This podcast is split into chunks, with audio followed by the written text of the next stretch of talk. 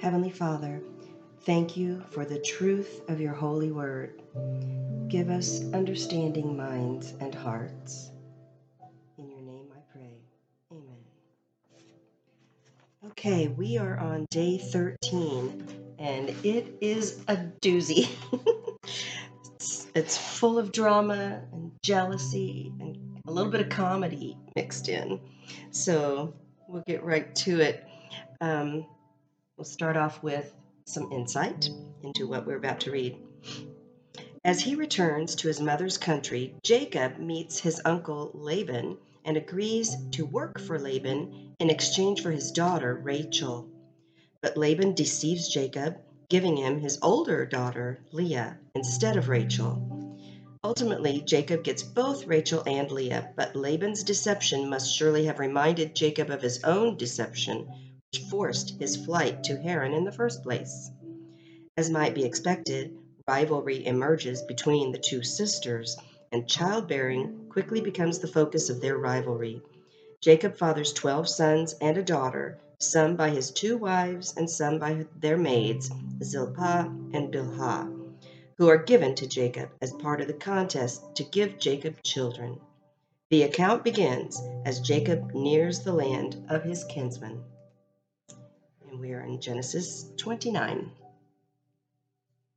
Then Jacob continued on his journey and came to the land of the eastern peoples.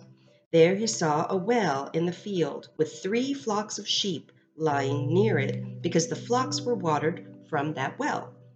The stone over the mouth of the well was large.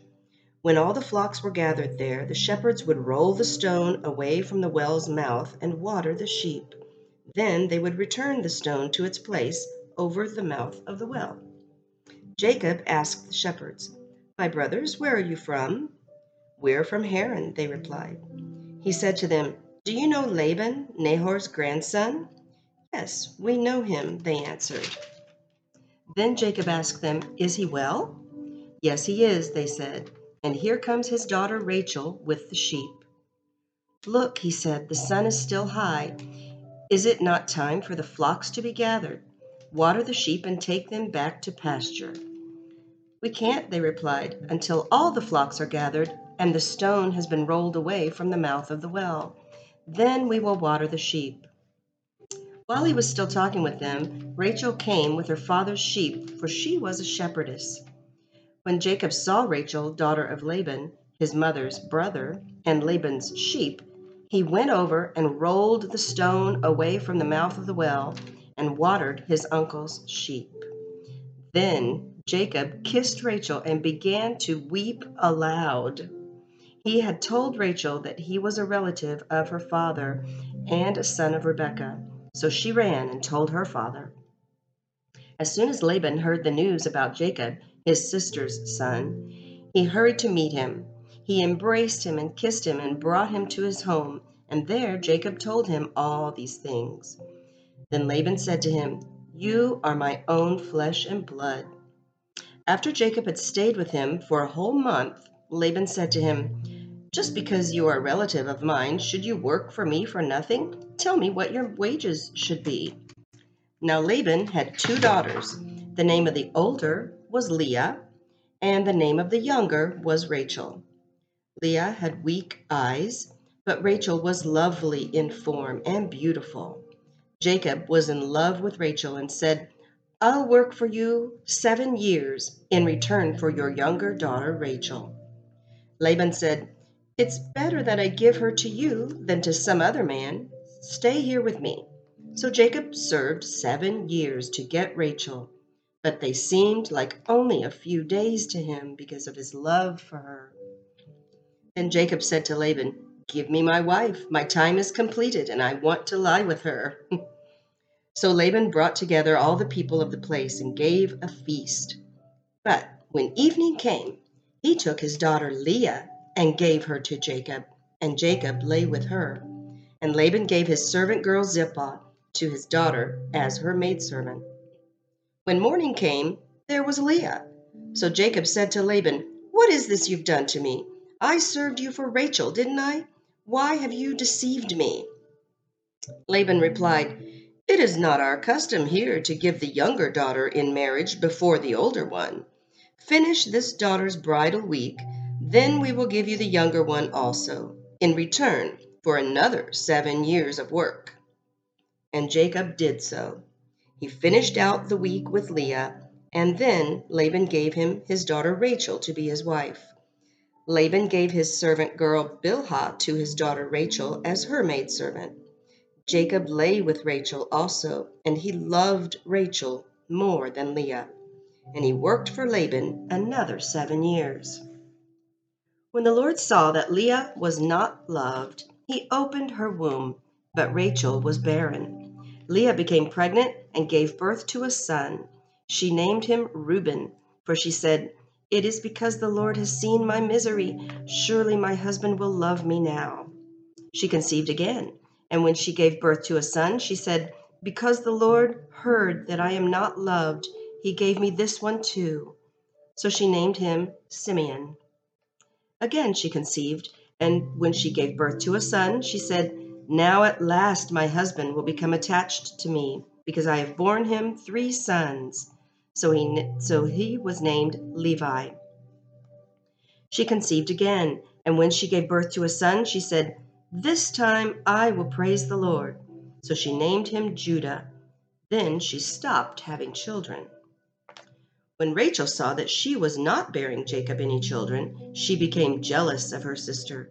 So she said to Jacob, "Give me children or I'll die." Jacob became angry with her and said, "Am I in the place of God who has kept you from having children?" Then she said, "Here is Bilhah, my maidservant. Sleep with her so that she can bear children for me, and that through her I too can build a family." So she gave him her servant Bilhah as a wife. Jacob slept with her, and she became pregnant and bore him a son. Then Rachel said, "God has vindicated me. He has listened to my plea and given me a son." Because of this, she named him Dan.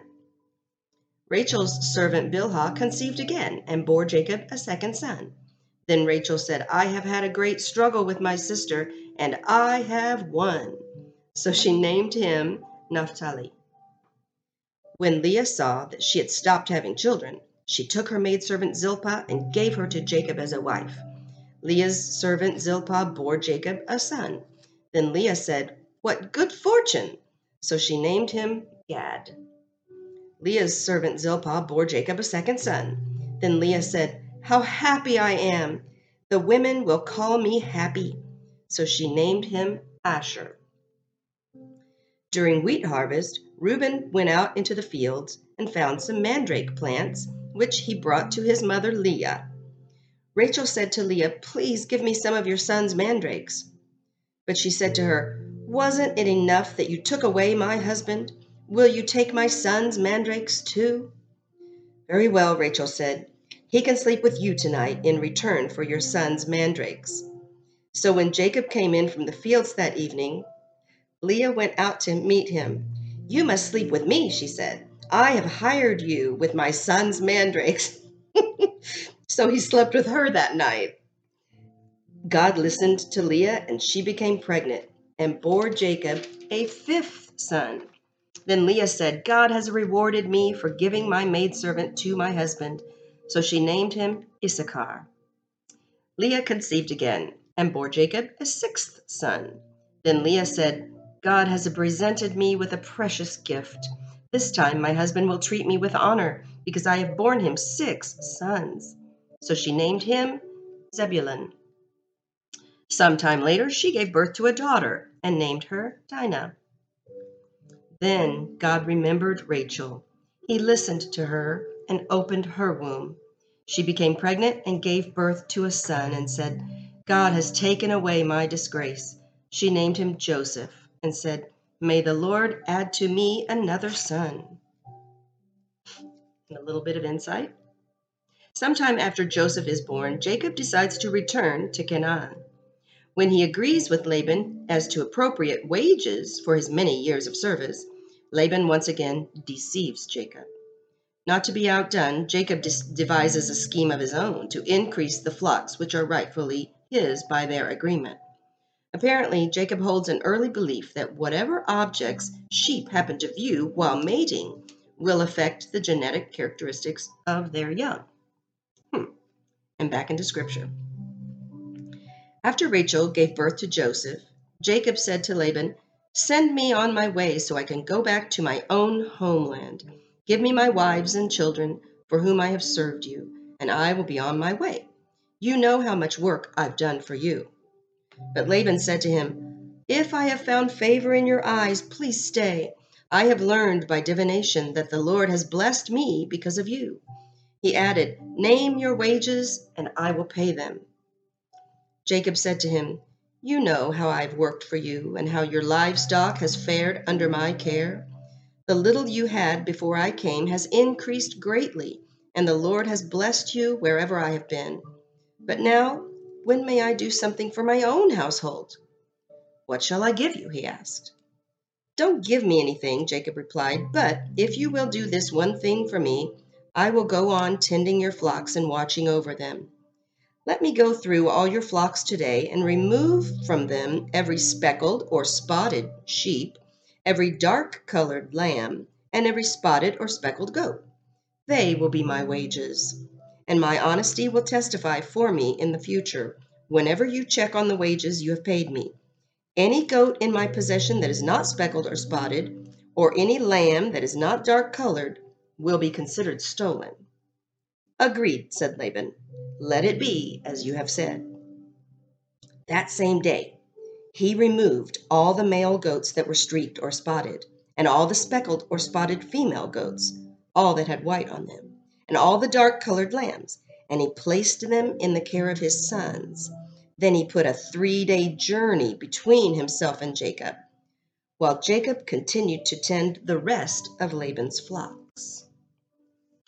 Jacob, however, took fresh-cut branches from poplar, almond, and plane trees, and made white stripes on them by peeling the bark and exposing the white inner wood of their branches. Then he placed the peeled branches in all the watering troughs so that they would be directly in front of the flocks when they came to drink. When the flocks were in heat and came to drink, they mated in front of the branches, and they bore young that were streaked or speckled or spotted. Jacob set apart the young of the flock by themselves, but made the rest face the streaked and dark-colored animals that belonged to Laban. Thus he made separate flocks for himself, and did not put them with Laban's animals. Whenever the stronger females were in heat, Jacob would place the branches in the troughs in front of the animals, so that they would mate near the branches. But if the animals were weak, he would not place them there. So the weak animals went to Laban, and the strong ones to Jacob. In this way, the man grew exceedingly prosperous, and came to own large flocks, and maidservants and menservants and camels and donkeys. And that's day thirteen. Wow. In that one spot, I couldn't even stop myself from laughing. so um, we'll go back. It's just full of trickery and deception. And it, it's, it's not funny, but it kind of is in a way.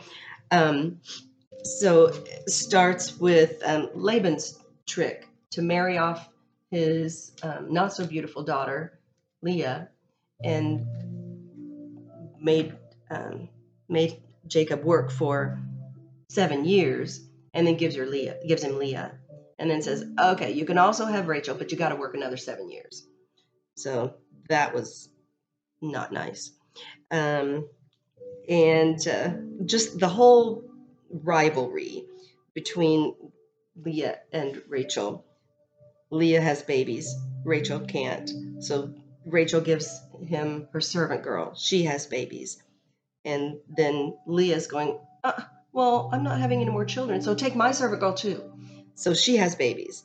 And then Leah's son brings in some mandrakes. This is hilarious. And so Rachel says, "All right, I need those mandrakes so bad. All right, you can sleep with Jacob tonight," to, to Leah. So Leah goes out, "You got to sleep with me. I bought you for mandrakes." Hmm, that is so hilarious. And then Leah actually does get pregnant again. And then finally at the end, poor Rachel finally is um, rewarded with a son and names him Joseph, who we will find out has a fascinating life coming up. Now, the whole thing with the the lambs and the sheep and the goats and all that, so it, it almost is confusing, but it's, again, weird that um, how Laban tricked Jacob. He said, okay, sure, you can have all the inferior of the flocks, and then he takes all those and pulls them away. So Jacob's got nothing. So Jacob says, oh, yeah, I'll just put streaks on these branches, and then when when the flocks bear young, then they're, they will all be streaked and spotted because of the the branches. Um, interesting.